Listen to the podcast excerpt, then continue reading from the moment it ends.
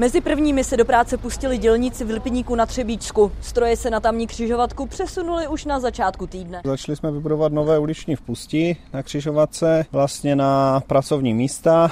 Dále jsme už začali dělat pro obec chodníky, obrubníky, zámkovou dlažbu. Popisuje stavby vedoucí Dominik Blahut první práce v obci. Od středy si pak už počínání dělníků s těžkou technikou vyžaduje i uzavírky. Určitě frezování vozovky, potom tady máme nějakou recyklaci zastudená, dále dodělání těch uličních pustí, které se nedali dělat na ty pracovní místa, e, celkově výměna konstrukčních vrstev vozovky. Podle vedoucí oddělení investiční výstavby krajské zprávy a údržby silnic Moniky Vavřínkové je důvodem rekonstrukce v Lipníku hlavně bezpečnost provozu. Byť se tady v podstatě nestaly žádné těžké dopravní nehody, nicméně ty se nestaly asi především proto, že je tak nepřehledná. A jedním z hlavních důvodů té přestavby křižovatky bylo to, že ten prostor autobusové zastávky, co je přímo v křižovatce, byť je tam e, závislá dopravní značka zákaz vjezdu mimo vozidel bus působilo tak, že tím, že je ze stejného materiálu, tedy z asfaltového povrchu, že je v podstatě průjezdná. Ukazuje Monika Vavřínková na stání pro autobusy, které se skutečně pro řidiče může tvářit jako běžně používaná odbočka do obce.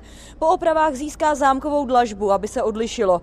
Nová bude i silnice, chodníky a části tras v majetku obce. Je to stavba, která se vlastně eh, řeší v součinnosti s obcí, takže cena, která je pro stavební objekty. Krajské zprávy údržby silnic je přibližně 20 milionů korun a přibližně 4,5 milionu korun jsou finance, které řeší obec. Lipník je podle krajských silničářů jedno z prvních míst, kde letos dělníci začali pracovat. Dále jsou aktuálně stroje už třeba i na mostě u Leskovic na Pelhřimovsku. Pokračuje technicko-správní náměstek krajské zprávy silnic Tomáš Mátl. Tam je to most, který vede přes silnici první třídy a dá se vlastně velmi jednoduše obět po první třídě, kde vlastně jenom ty uživatelé sjedou na první třídu, popojedou kousek a zase najedou. Další stavby podle Tomáše Mátla začnou od dubna, protože aktuálně je stále zimní sezóna a mohly by vzniknout například problémy s uzavírkami a objízdnými trasami. Tereza Pešoutová, Český rozhlas.